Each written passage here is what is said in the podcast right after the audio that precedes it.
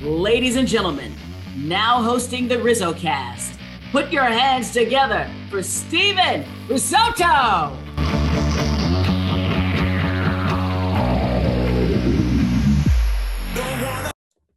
What is happening, everybody, and welcome. This is episode number 116. 160. I don't know. I don't even understand how we got to 116, but it's definitely a great number. And we're almost to 120. We're almost 150 and we're almost to 200. So I guess that's something to look forward to down the line. Uh, and today we are joined by a very special guest. Uh, this guy uh, is a former first round pick who played in parts of eight professional seasons. He appeared in 21 games with the San Diego Padres 2008. Now he coaches baseball uh, and uh, has a YouTube channel with over 200,000 subscribers. It is Matt Antonelli from Antonelli Baseball. And Matt, thanks for joining me. How you doing? Welcome. I'm doing great, and I appreciate you having me. So, I mean, I, I know that it's been a packed summer. I'm glad we could set this up because it's it's been a little bit of a back and forth because you've had a packed summer with coaching and everything that's going on. Um, so so walk me through kind of your usual schedule during the summer, the teams you coach, et cetera, et cetera. Because I, I mean, I don't know if there's anybody busier in the world during the summertime than than Matt Antonelli over there on the East Coast. I agree with you. I uh, yeah. So I'll give you kind of the the heavy part of our schedule. It really starts in the spring, April first. So I coach high school baseball as well as Antonelli baseball. So we've got 13 teams in our in our travel program. I've also got the high school season starting in April. And from April 1st until probably September 1st, I don't know if I take a day off. A lot of people don't believe me when I say I'm at baseball every day for those from April till uh, September 1st. Uh, but I really am pretty much on the field every single day. So we've got we've got games going on throughout the entire spring. Most of it's local, which makes it a little easier. Um, once we get into the summer, that's when I start to coach our 17U team, which is basically our recruiting team. And we do a lot of traveling. So I'm kind of all over the country. I was in, I don't know how many different states throughout uh, the summer.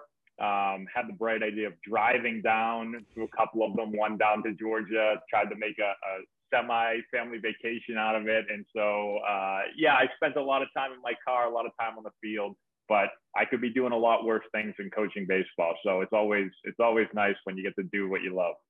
Hey, there you go. It, so is this time right now? You you mentioned September first. Is this time right now your kind of resting period? Do you hop in the fall ball at any point, or is it just you know we're gonna get back at it in the in the springtime? What's what's this time like? Yeah, so we do have fall ball going on right now. Uh, what I try to do, my I would call my slower season basically September, October, November.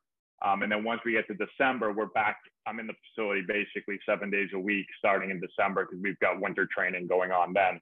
Uh, right now, I, I, try to slow down with my lessons. Uh, lesson schedule can be crazy throughout the year. So, um, you know, my son's playing, uh, he's playing fall ball right now. He's playing basketball and football and all this stuff. So I try to take I need some time of the year to be able to get to family events. That's the one tough part about the summer and the spring is that I miss a lot of stuff because I'm on the road so much. And so I try to make the next couple months a little bit more geared towards my family, making sure that I can get to as much stuff as possible. But um, baseball really has turned into a year-round thing, even in Massachusetts where we don't have really nice weather.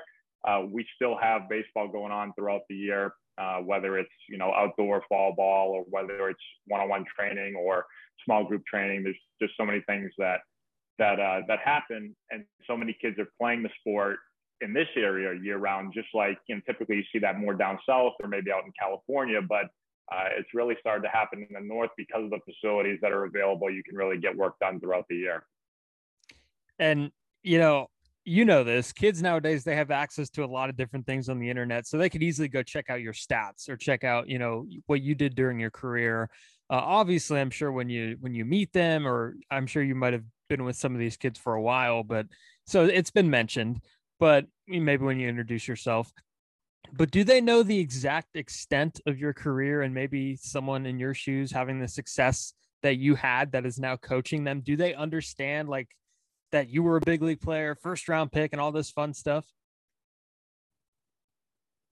Yeah, I think most of the players in our organization understand the level I played at, but it's interesting. Everyone interprets it differently. So you'll have some people that will say, wow, I really want you to coach my son. You played in the major league. You must know everything. And I always tell those people, don't play for our organization or for me because you think that I played in the major leagues and I have all the answers because there's plenty of great coaches that didn't play in the major leagues, didn't play professionally.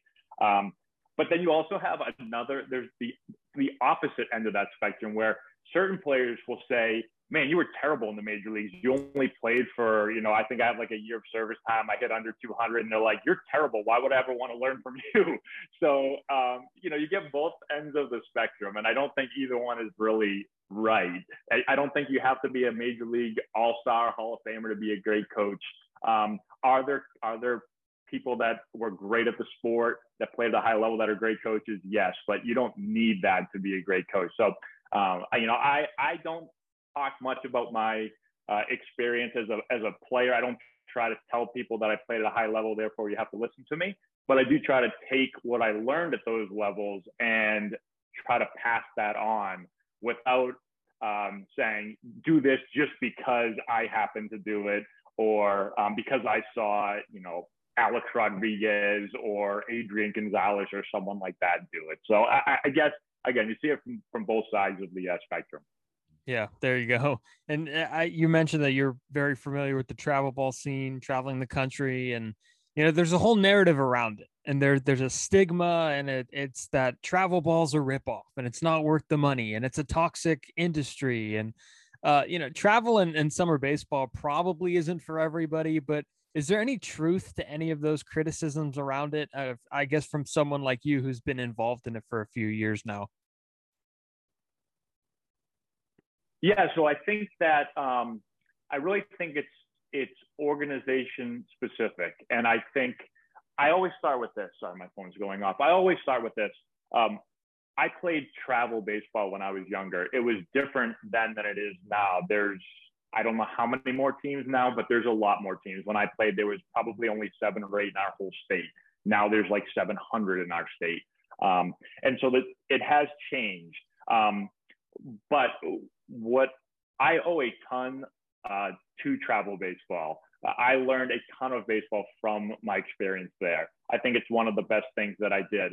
Um, my father coached me when I was younger. He always said that he thought the biggest things for me were to play with and against the best players I could possibly play with. And so um, I played travel baseball because I played with a lot of really good players that pushed me in practice, and I played against a lot of good players that pushed me in games. And I think that's really important. And I had very good coaches.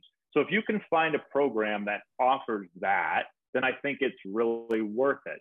Um, I've seen plenty of programs that don't offer that, and that's where people get upset at, and, and they say, you know, travel baseball is not worth it. Um, I think that with our program, my goal is to, to help players, put players in those those those two areas where we talked about, where we want to have as skilled of a team as possible, so they're playing against the best players possible. Uh, we want to go to places where they're playing against the best players possible, and I'm trying to put a coaching staff together that will help our players improve every single day. And so we've had success growing our program because of those three areas. Uh, I'm always trying to improve in those three areas. So I'm trying to get us to have better players. And again, that's through instruction, mostly through through instruction. We're just opening up our own facility for the first time ever. We've always kind of rented out other people's facilities. Now we're going to actually have our own facility. Um, and so my goal is to get our players as good as possible. Like I want them to be uh, if you play for us, most of our players, 99% of them want to play in college. A lot of them want to try to play beyond college. We've had uh, five players drafted in my eight years or so we've been around. A lot of players want to go that route. It's very difficult, but I want to provide the players everything I can to get them to where they want to go, whether that's to be a great high school player, great college player, great pro player. Um, that's my, that's what I want to do. That's why I have the organization. Um, I don't have it because I didn't start this because I thought, oh, what a good business to get into. Um, I said, I love coaching, and that's and this is a way for me to be able to coach players. I think the programs that are in it for those reasons are good. there's a lot of programs that got into it. People got into it because they said, "Oh wow, look at all these travel ball programs." And either one, you know, let me start a program and I can have my son play and make sure he's a starting shortstop, or people said, um, "Oh, it's a great look at it. it must be a good business. All these programs are are are bouncing up all over the place." Uh, and I tell people when it comes to business, if you want to get into it to make money and have a business, there's like a th- I can name a thousand things you'd rather do than a travel baseball program. It's not the most lucrative business in the world. If you don't enjoy coaching and enjoy helping kids, then stay away from it. Go do a different business. There you go. Go to a different business. You heard it here first. Antonelli Baseball just built different. Um, so, what is the age? Because my brother and I coach uh, uh, a non-competitive league here in the Bay Area. Uh, we coach a team, and it's very non-competitive pitching machine. You know, they don't keep track of score, um, and I believe it's like seven, eight, nine year olds, and it, it's a lot sometimes. You know, and and I I played four years in high school, so I always feel like okay, pickoffs, but like oh, we're not there yet. You know, uh, leads mm-hmm. off first base, we're not there yet. So, what is the age where you could finally start like teaching the more advanced stuff to some of these kids? Yeah, so I think it depends on the league and where you are. Like for our area, uh, 11 year olds and up start leading. So that becomes kind of real baseball. Mm-hmm. Uh, 10 year olds and, and younger, uh, you can't lead. So um, our, our program, we are 11U and up. Um, we've had a lot of people that want us to start at a younger age. We've thought about it. I train a lot of players at younger ages, but we just don't have teams for younger ages. Um, I know that there's programs around the country that do. Uh, so for me, I think if you're if you're coaching 11U and up, which is what I do in a team atmosphere, it does probably make it a little bit easier because the game is kind of the game, right? Like uh, you might do things slightly different because of the smaller diamond, but essentially we're teaching very similar mechanics when it comes to taking leads and stealing and and cutoffs and relays and and holding runners and and all that stuff, which I really like. Um, if you're coaching at a younger level than that, then the game probably revolves a little bit more around the fundamentals, which it does really at any level, but maybe at a younger level, it's really more about the fundamentals, whether that's catching, throwing, hitting, running, um, whatever that is. Or it can also, again, be about the mental part of the game, approach at the plate, um, approach in the field, those type of things. So I really just think it depends on the age level, but ultimately we're trying to teach very similar stuff no matter no matter the age.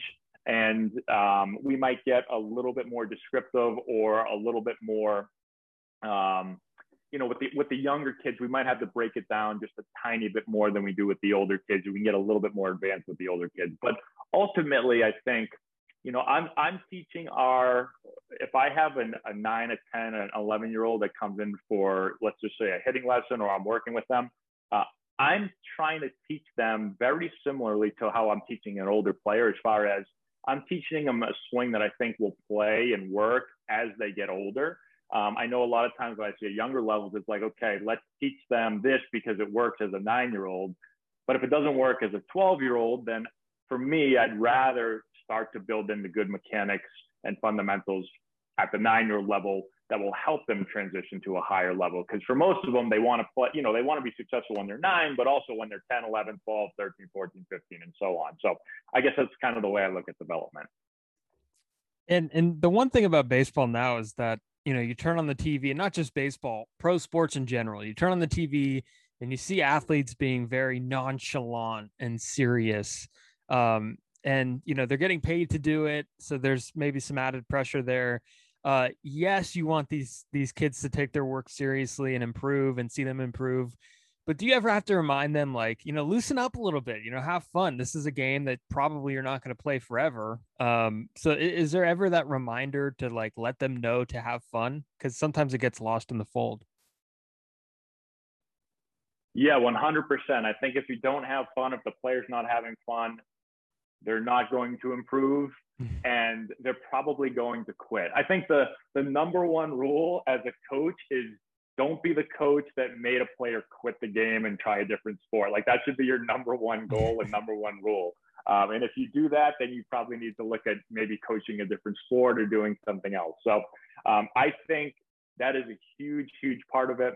I do think that, um, again, through my experience looking over the last, let's just say 25 years, taking me back to when I was 12 years old, how much the landscape has changed around not just baseball, but every sport.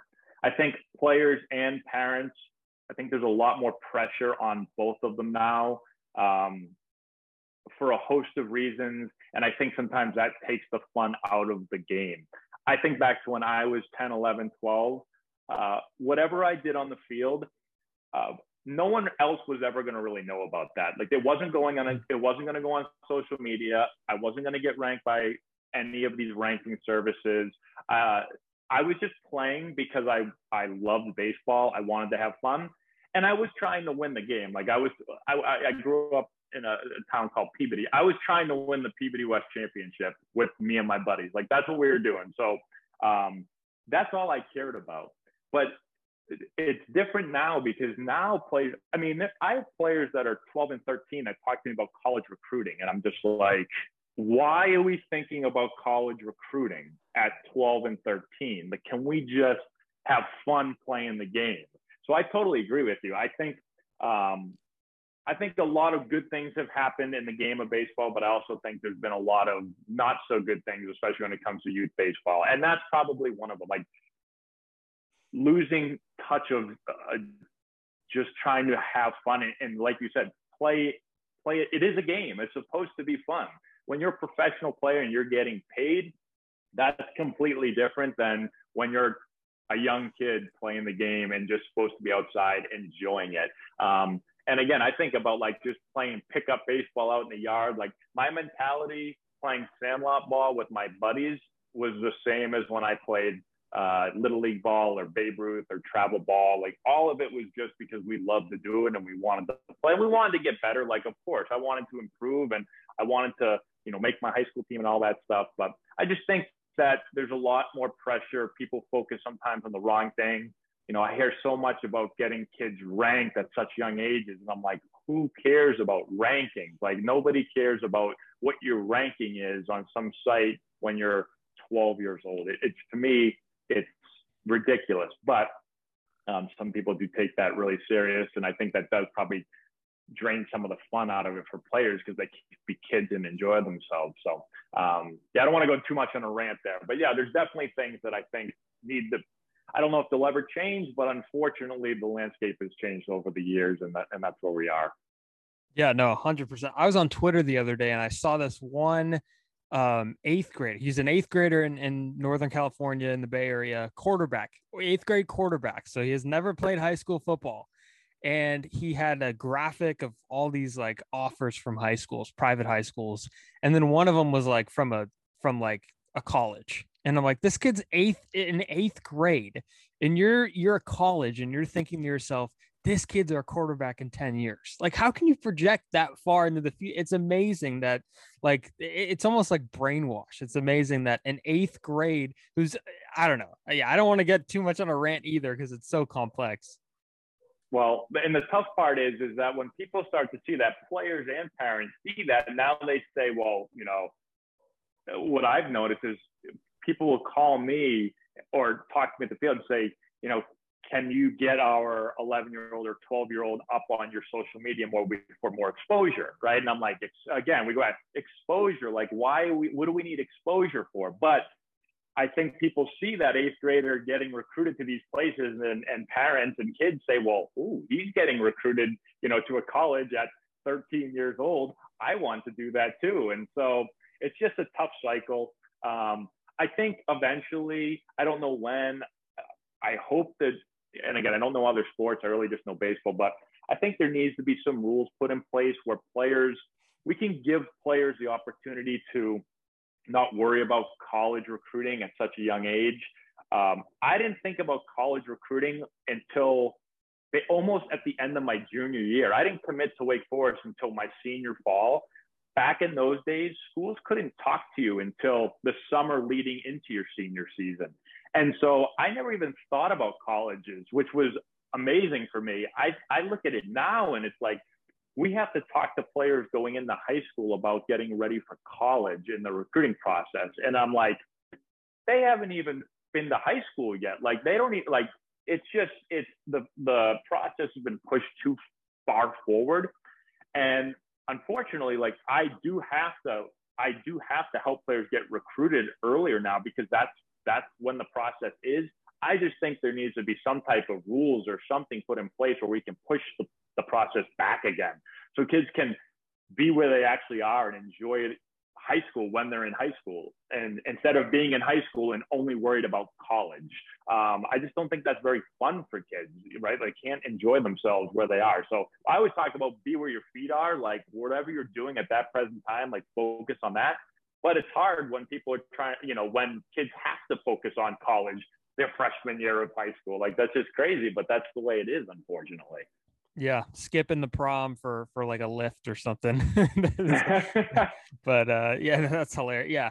Eh, hopefully it does change. I think you're right. Um and, and you did a video a few weeks back, kind of shifting gears here. You did a video a few weeks back titled um and if you haven't watched it, go watch it. Should you walk or jog back to the dugout after a strikeout? And I was like, okay, yeah. here we go. Another Antonelli themed video that only he would think of.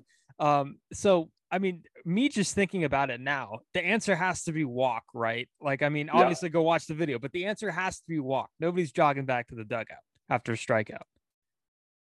Well, the reason I asked that, I, well, the reason that video came up is because we have one player on our team that that like runs back to the dugout, and everyone kind of gets on him like, "Stop running!" And he, and he he runs everywhere. So like, I just he, he doesn't know how to not run, right? Um, but it was an interesting topic. It's one of those weird things where um, just being around the game a lot, you know, I've always, I, I mean, I've struck out a ton of times and I've always walked back to the dugout. It's always, I think at a higher level, if you run back to the dugout, you actually probably get yelled at, and people say, "Don't run back to the dugout." I'm like, you shouldn't look that happy. It's almost one of those like weird unwritten rule things where you know all these things happen uh, that are unwritten, um, but just for whatever reason, that's the way they've been done, and they kind of continue to go that way. And baseball is actually changing a little bit now. A lot of the older unwritten rules, but the walking back to the dugout or running back, it's like usually what I see at a, at a real young level, like some coaches will say, "Hey, run back to the dugout," right? Um, and then usually when you get a little bit older, it, it kind of flips and it becomes don't run back to the dugout anymore. Like walk back to the dugout. You know, don't smash your helmet and throw a bat and all that stuff. But um, just just walk back. So again, I, I, made the video. I don't even have an answer why it's done that way. That's just one of those weird things again where it seems to be done that way at most levels of baseball. Yeah, it's kind of like that, you know, where where you hit, you know, a ball down the right field line and you're, you know, a third of the way to first and they tell you to walk back to the plate. And you know, there I always heard was was told that it's something with your eyesight, getting your eyes readjusted or something like that. Mm-hmm. I was mm-hmm. like, ah, that's probably hogwash or maybe it's not. I don't know. And then another one is when you I've seen kids foul a ball off behind the plate and then run do a hard 90 to first base. And it's like, where are you going? The ball's behind you. You know that it's behind you. You know, where, where are you going? So that's that's I, I was one. just gonna say that right when you were finished. I was gonna say, well, how about the foul ball straight back? So like I, I see that a lot when we get kids at our youngest level. They'll foul a ball that they know is straight back but they sprint because they've always been told, you know, run, run, run. I think some of that is just, you know, obviously, well, one, you've probably been coached to do it at a young level, but I, I and I understand it for a little kid, you know, when they're probably six or seven and they're just playing and they hit a ball and half the time they don't know where it is. It's the coaches always just said, hey, just run the first no matter what. But I do think there comes a time when you play the game enough, and you know, probably nine or ten years old is probably enough for most players where you know that if the ball, whether the ball is somewhat close to fair territory or if there's 0% chance that this ball is, is landing in fair territory. And those ones you can have some more feel to not um, sprint down the line, you know, give it a hard 90 or at that at that level uh, a hard 60, and then ha- we have to sit there and wait for you to walk all the way back when we all knew that the ball was fouled off immediately, and so did you. So, and then you turn on the TV and you watch like a big league game, and a guy falls fouls the ball straight off, and he's like, "Damn it," you know, because he thought he should have yeah. had it. So it's like there's the the contrast is just so different. So it's hilarious. Hundred percent. Um, how, how and this is a very vague but i'm going to ask it anyways how do you teach hitting because I, I, know um if if you see a guy in an ultimate slump, you know, swing is all messed up. You're you're tasked with rebuilding his swing. Do you stick with the modern age, you know, swing up, let's get some elevation, let's let's hit some doubles in the gap. Let's, you know, let's hit one 415 feet away, get our OPS up, get our slugging up. Are you still with the traditional kind of mindset of swing down on the ball. Let's hit line drives. Let's spray the ball all over the field. I guess that's a yep. very like, I mean, that we could do a whole separate podcast yeah. on that. But just your short answer on, on kind of your your way of teaching hitting with the evolution of it. Sure. Um, so when I look at a player, I think I start with a couple things. The first thing I start off with real quick is usually it's three things. So one, if a player's struggling, one, we look at their timing. Are they in position to hit on time? Like when the swing has to be swung, when you have to swing, are you in a position to get your best swing off, your A swing off? Uh, if you're not, then you have to make an adjustment. Maybe it start a little bit earlier, maybe it start later. So look at timing first. Then I look at pitch selection. Like what are you swinging at? You can have the greatest swing in the world, but if you're swinging at everything, you have if you have no plan or approach at the plate, well, it doesn't matter how good your swing is, right? So that so maybe it's it's we just have to look at your pitch selection and we have to make adjustments there. If timing looks good and pitch selection looks good, then you go to swing mechanics. And then when you get to swing mechanics, this is as you said, there's there's lots of different viewpoints on the swing. I think each player is different. I think you have to look at the player um, and see what is it right? What is it that the what is happening, right? So ball flight will tell you a lot of, about that. So I'll look at, you know, and, and, sometimes you can't get this information all the time, but we, I, I, track ball flight a ton when I coach. So every time a hitter hits, I put, I write down um, the quality of contact. So one, two, or three. One's a poor hit ball. Two's an average hit ball. Three's a hard hit ball. And then you get a, um, what was it? Was it a, a, a, line drive? Was it a pop fly? Was it a fly ball? Was it a ground ball? So I put G for ground ball, L for line drive, F for fly ball, P for pop up. And then I put where it was hit, L, C, or R, left field, center field, or right field. So if you track that for your team, you start to get an idea of where the ball is being hit. You have a player that's consistently rolling over ground balls to the left side as a righty. Um, that can tell you something about their swing, right? So you, um, or are they constantly popping out to the right side with, you know, with shallow fly balls. So um, I take that data if I have it. If it's one of my players, I have it. If I if it's not, I don't. Um, and then I get into their swing. Now I've watched like thousands and thousands and thousands. I mean, lots and lots of hitters hit. So I have a pretty good idea of I can watch a hitter pretty quickly uh, identify what's going on in the swing. I look at I look at bat path first off. Like what's the bat doing through the hitting zone? That tells you a lot that you need to know. Um, and usually I can look at a bat path and tell the hitter immediately, you must hit a lot of these balls and those balls. And they're like, yeah, you're right. I do do that a lot. And so like different swings um, produce certain results more often than not. And so um, I, I, guess I start with the, the bat path. And, and listen, when you look at the numbers, the numbers say, and you can look at any successful player at a high level, that the bat is going to be, and and and we know this through whether it's um, you know bat sensors or uh, uh, the major leagues has their own system that they're using, but we can get the numbers that the bat is going to be slightly up through the hitting zone, right? So like we know that. The question is, um, well, one, some people take it to an extreme. So some people think you know, you've got to swing up. So they're swinging up like 45 degrees up. And then you have other people that um, are still kind of more in the old school, like you've got to be down to and through the ball. And so I think the numbers, we have numbers now that we didn't have back then, kind of tell you what the swing is supposed to be. Um, so it's making sure that we're not, I guess, exaggerating one way or the other, right? Like, so when I talk about swinging slightly up, um, I, I want our players to be slightly up through the hitting zone and we want to hit line drives like with carry.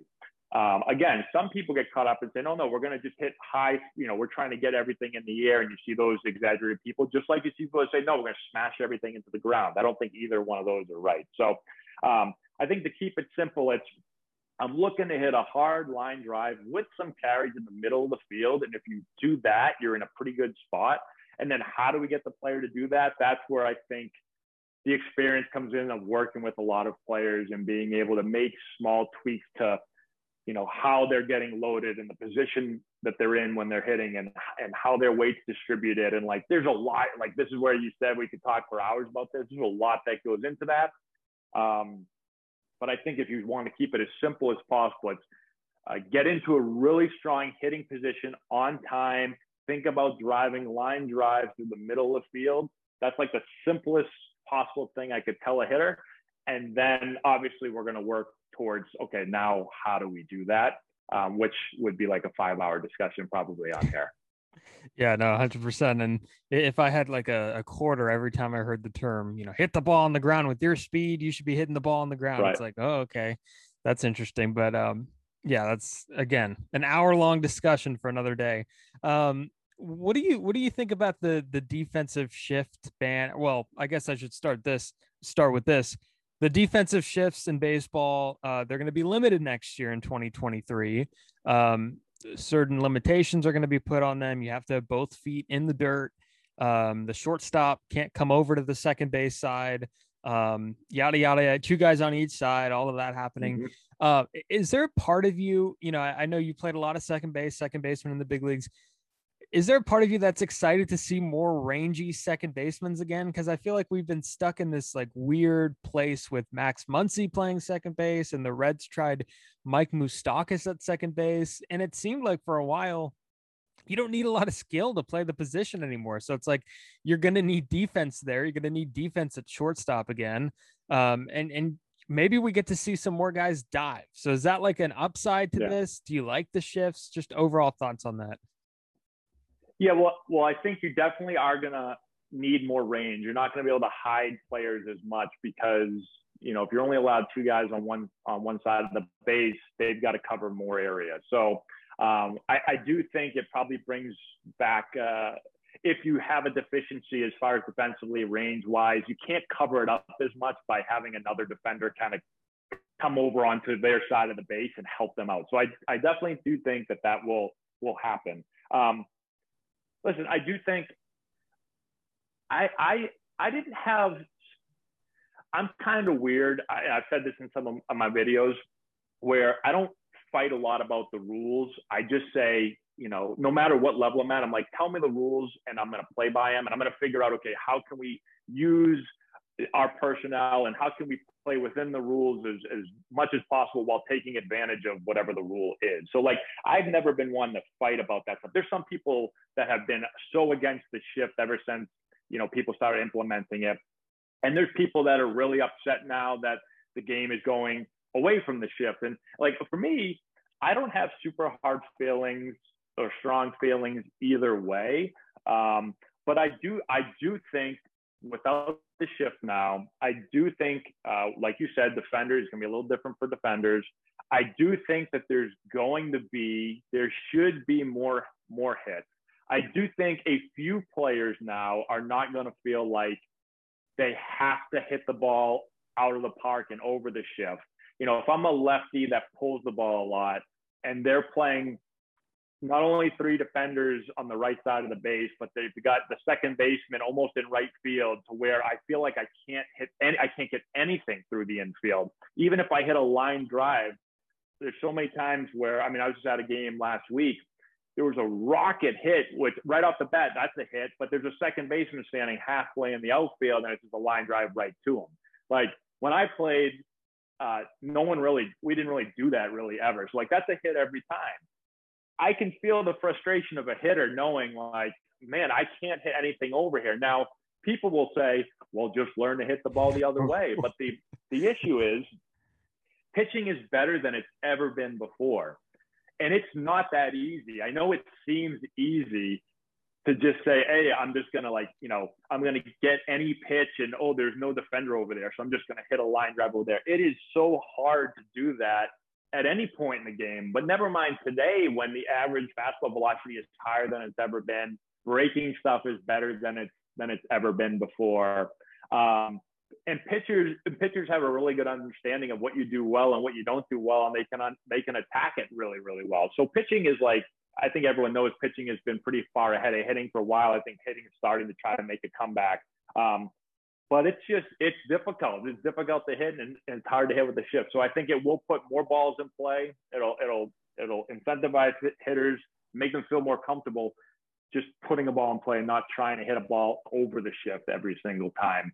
Um, so uh, yeah, I think I, I, think it's it'll be good. I think um, I think the game has gotten a little bit too far to like the three outcomes. It's like walk, home run, or strikeout, and I think you do want to incentivize putting the ball in play a little bit more. I don't think the game's ever going to go back to like lots of hit and runs or just giving out giving up outs by just you know trying to inside out a ball and just move runners over. I still think power plays on the mound, power plays at the plate, but it doesn't just have to be home run or bust.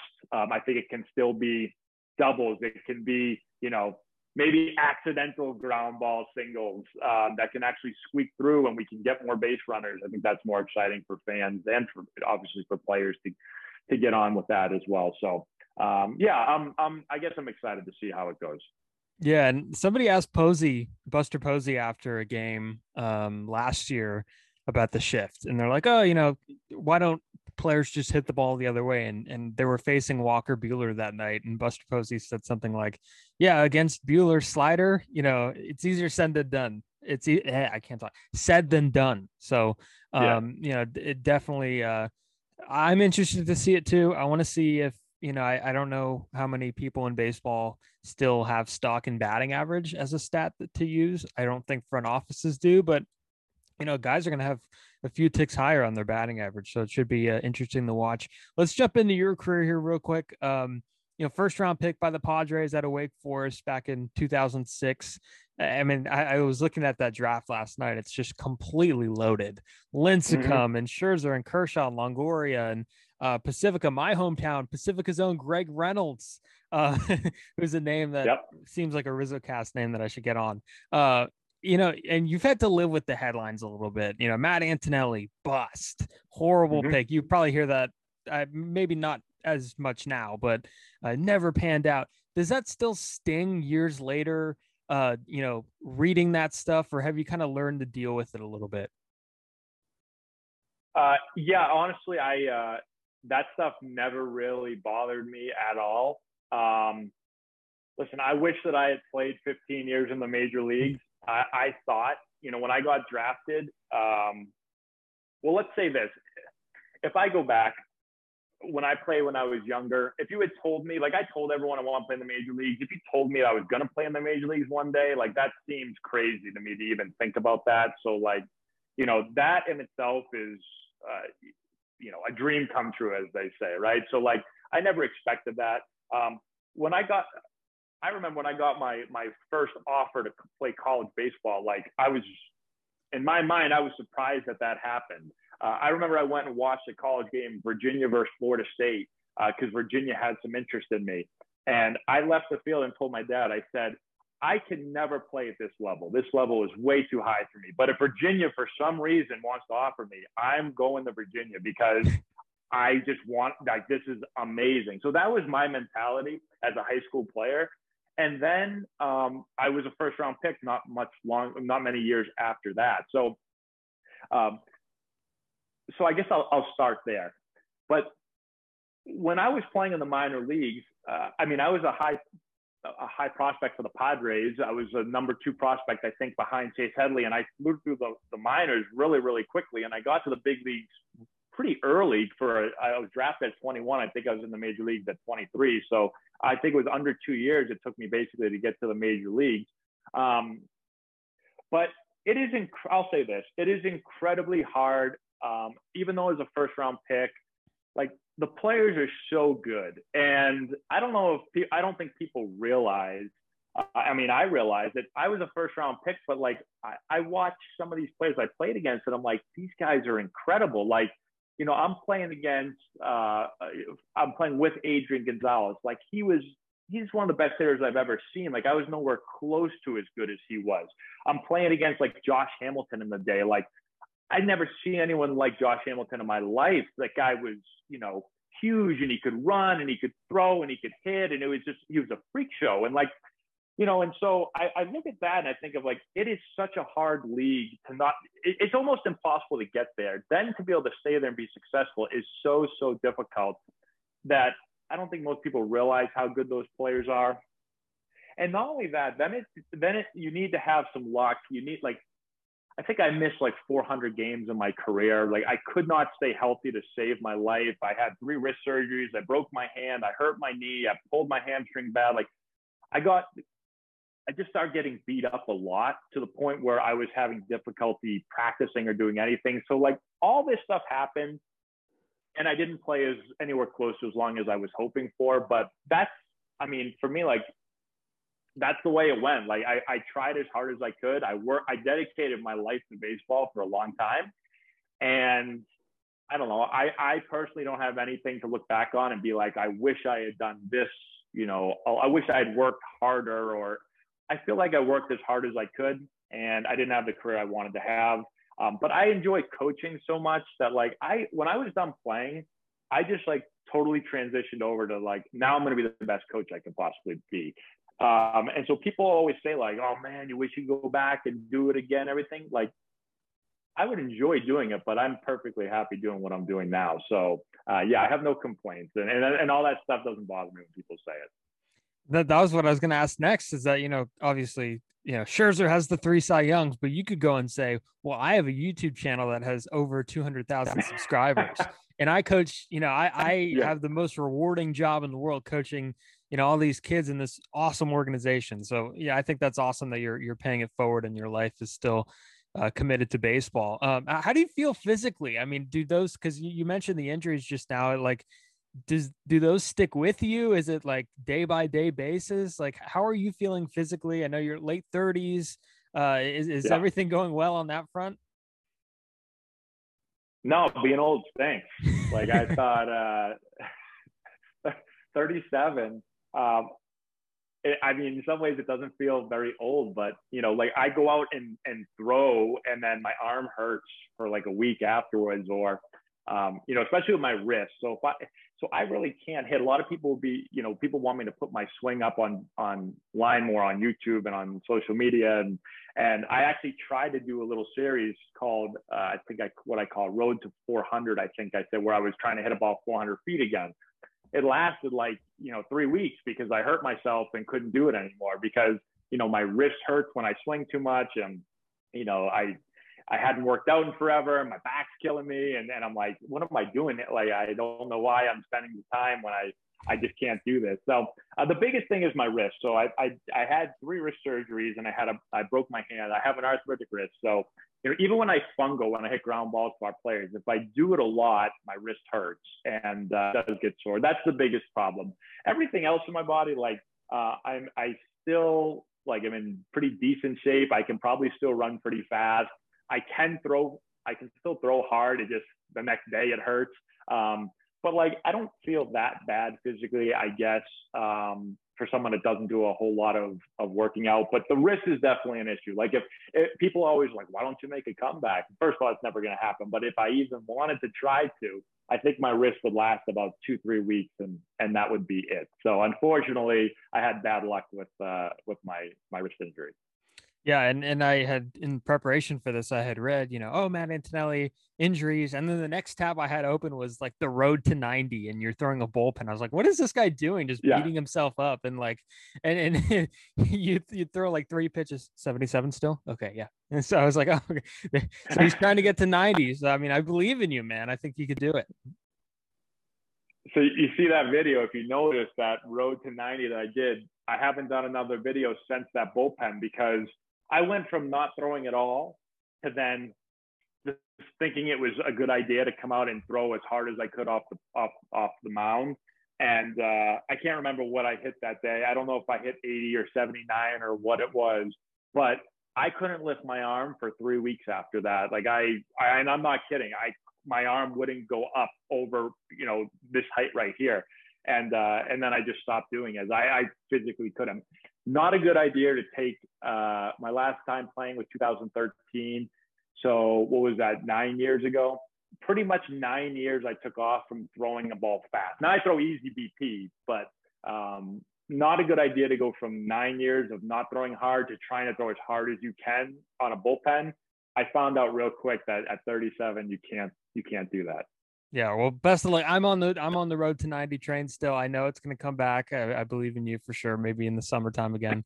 Um, and before we wrap up here, um, now from real you to like kind of virtual you, you're playing MLB the Show now on your YouTube channel. Uh, I guess how is your character doing? Like, like fill us in on on what virtual Matt Antonelli's doing there yeah. in the minor leagues. I know he's in the minor leagues. Tell us a little update about him. So I started that probably four years ago, maybe. Um, I was uh, we were playing in a tournament in New Jersey at Diamond Nation, and one of our players was, you know, they were talking about playing the show, and um, they said you should create your character and try to get to the big leagues again, since you know another jab at me since your career didn't go as you as you had hoped. It wasn't a very good career. I said thank you. Um, so I said, well, I, I mean, I don't know. My my son had the game, so I said I'll go home and try it. So I put out an episode. I, I filmed it. I, I screen recorded or whatever. And uh, I just said, hey, I'm going to try to make the big leagues again, just kind of goofing around. And I threw it online. And uh, the next day, I woke up and had tens of thousands of views, like lots of views on a rant. And I, I thought it was silly. People on my team were like, oh, people will love to watch this. And I thought they were silly. Um, but I was like, holy, you know, crap, this is, there's a lot of people that are interested in this. So then it started, and then I, I enjoyed playing it for one, but then I was like, it's kind of cool because I can give my perspective as a real life player that worked his way through the minor leagues, and um, and then this whole creator video game, this whole character video game Matt kind of was created where people have been following that now for like four years, and um, it's harder to do now because I'm more bu- I'm much busier now than I was four years ago, but I still every now and then like to to to play. It's it's fun to play. My son enjoys playing the game, and uh, and I did I do think it was it was a cool idea, and people really. I mean, I have people that comment now that literally can can tell me what happened in the first episode four years ago, and there's been hundreds and hundreds and hundreds of episodes that we've done since then. I think I started with the show maybe I, I don't know if it was uh, 18 or 19. But I mean, every year I put out a new a new series, and uh, and we got to get rolling on on 22 right now because I'm slacking. I think I only got like eight or nine episodes up. Yeah, I saw he was still in the minor leagues. I was like, "What's going yeah. on?" It's September 20th. I mean, yeah, I got to get going. so yeah, no, that's awesome for sure. And uh, so I have one last thing. I do this with. I tried it. I, I did it once with uh, Adam Rosales, former uh, MLB infielder who's known for the fast running around the bases. Oh yeah. And I, I recently did it again with. Um, oh God, who I, I I recently did it again with someone else, but I'm going to show you a picture of one of your former minor league teammates, and you have to tell me who it is. So this is oh, going to be. Geez. I'm never going to get there. We were friends up until this point. You know, we got the whole Italian thing working. You know, risotto, Antonelli. But now, now you're going to hate me for this, and I, I'm fine with that. So let's let's do it here. So I've I, seen four thousand, a million players. And yeah, throw a player up there. I have, I'll have no idea who it is. Okay, sorry for the weird crop job on this one, but who is this? Oh, that's Seo. It's Peter Ciofrone. There you go, Peter. Okay, tell me about him. What do you remember about him? What made you pick Seo, by the way? Well, I, I noticed that he, so I tried to go with less obvious guys. Okay. And I noticed yep. that he had the most at bats one year that you were in Portland without making it to the, he was the only guy that didn't make it to the big leagues. And he had the most at bats out of all the guys that didn't make it. Yeah, I'll tell you this quick story about Seo. So uh, that year was his best year of his career, I think, to, uh, 2008. And um, I, we were we were teammates in AAA, and I got called in to the manager's office, and I was told that I was getting called up to the big leagues, and you know I was like super excited, obviously. And I remember um, one of the first things I thought was Seo deserved to go up that year. Like I, I actually felt I was like, why am I going up? Like I, I had a horrible year that year actually. And I was like, I'm going up because I was, I was first round pick and I, I was hitting well, but honestly, like one of the first thoughts was he should be going up because he had a way better year than me. So uh, Seo's a great guy. Um, he uh, he's funny. He's a very good hitter. He was undersized kid, smaller kid, but like could really just put the bat on the ball and hit the ball hard consistently. Didn't have like great what you would call major league tools, but could just play the game and uh, and worked really really hard. And I, I struggled big time that year in 2008. And uh, Co is uh, he's very straightforward, and so he would be like, you know, he would get into me and and and I, I guess yell at me for certain things. Like if I was struggling, you know, and he was doing it to pump me up. He'd be like, like like feeling sorry for yourself. But like he would give me those kind of talks, like you know, like when I was really down. And uh, yeah, so he really helped me out. But he was a great guy. He was one of my good buddies back when when I was playing. So I thought you were going to show somebody that I. Uh, I mean, don't show anyone else, but you put up somebody that was easy for me to pick. Well, you got two more. You're you're one for oh, three. no, you got two more guys. you're, Come on. You're one for three. Okay, don't worry. Uh, you're gonna make it worse now. I muted myself. Uh, yeah, I was gonna say I can't hear you. Yeah, th- this next one, you got this next one's gonna be seamless. Okay, it's a it's a right-handed pitcher, and this guy actually did make it to the big leagues. So hold oh, on one second. I have no idea. Who's that? Uh, oh my God, uh, Chris Geer. Yes, there you go. No, Josh. Josh. Josh. Josh. Josh. Josh. Josh. Josh. Josh. I don't this know why is going well. What do you remember about Josh? Anything? Yeah, so we were actually together much shorter than me and Co. Like um, Josh. Darn it.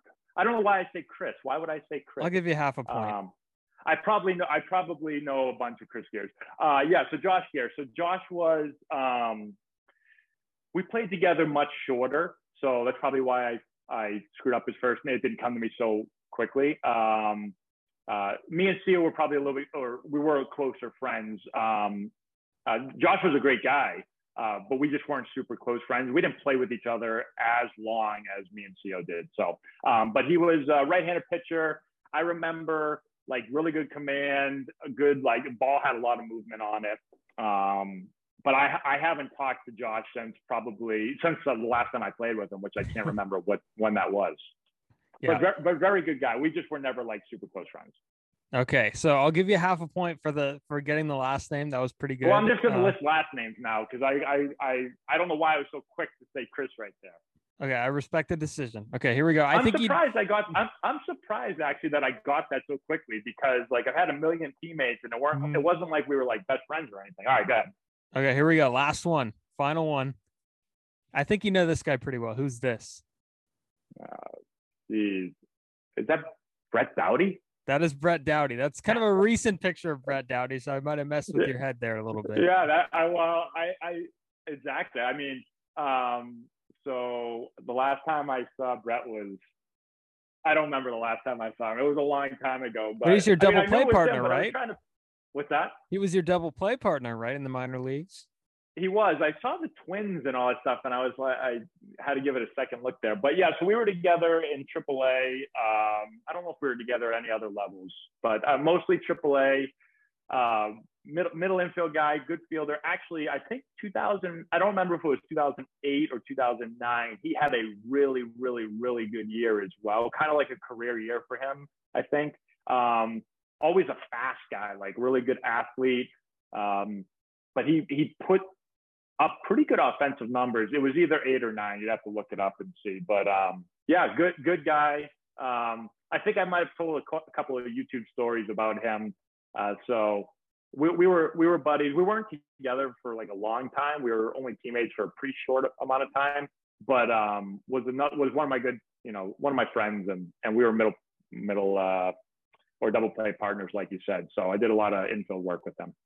So I nailed it with CO. That, that was my that was my favorite one because that was your favorite one. So we'll go with that. But I'll give you a good two and a half out of three. That was pretty good. Not a lot of people. I mean, uh, Adam Rosales really struggled with it. Um, and, and the last person I had on, I don't know why. I'm, oh, I had Manny Parra, who used to pitch, left-handed pitcher. Um, uh, was a reliever, and he got he got them all th- all three of them. So, and again, I did mostly guys that didn't make it to the big leagues, and he still nailed it. But so it's not it's not unnatural for you to struggle. So, yeah, if you if you um, it, it's funny now. Now I'm starting to think about like all my teams. So like I can um, I can remember pretty much like if we go year for year, I can remember pretty much position players, especially. No, notice there, the only one that I screwed up when I said Chris instead of Josh was a pitcher. Um, like positionally, and it, baseball isn't always like this. Like Wade LeBlanc's one of my best friends when I played. He was probably my best friend, and he was a pitcher. Typically, position players hang out with position players a lot, and the pitchers are with the pitchers a lot. And so, like if I can go through all my my position player like years and almost like name the lineups for you. At least I remember everybody. Now I might forget a kid's first name or something like that. Um, but um, but yeah, I think I, I think I, I, do pretty well with with most players positionally at least. If you threw up pitchers again though, like if you threw up a random pitcher for when I was with the Nationals like one year, I'd have I'd probably have no idea. Yeah, I wasn't gonna be mean and like like give you any of your Columbus teammates or anything like that. I mean, oh, I'd have no clue. You you could I eighty percent of those guys. I was in Columbus for like eight and a half minutes. So like I was I was released within how long was I there? I was there for a month and uh and I barely, I mean, I barely played. I could probably name like three or four guys from that team. Yeah, there you go. Anyways, uh, Matt, this was awesome, and uh, I really appreciate the time. We went a little over than the time that I said, so I appreciate you sticking around. And uh, yeah, I appreciate you coming on, man. You're good. No problem at all. Thank you for having me. And again, you guys could all find his uh, content on YouTube at Antonelli Baseball. Go check him out. Uh, he's got a great Instagram presence too. Uh, he mentioned that he's seen millions of swings, and uh, there's probably thousands of swings on his Instagram page. So go check that out. Uh, a lot of great instructional clip on his YouTube clips on his uh, YouTube channel. A lot of good, uh, you know, if you have a question about Major League Baseball and what players do, he usually answers them. You know, I mentioned the Antonelli type of videos. He's the only one that comes out with some of them. So so go check him out. also the Road to the Show stuff as well. Um, and again, this podcast, you can catch us on Spotify, Apple Podcasts, wherever you find your podcasts, and on YouTube as well. So thank you guys for listening and have a great day.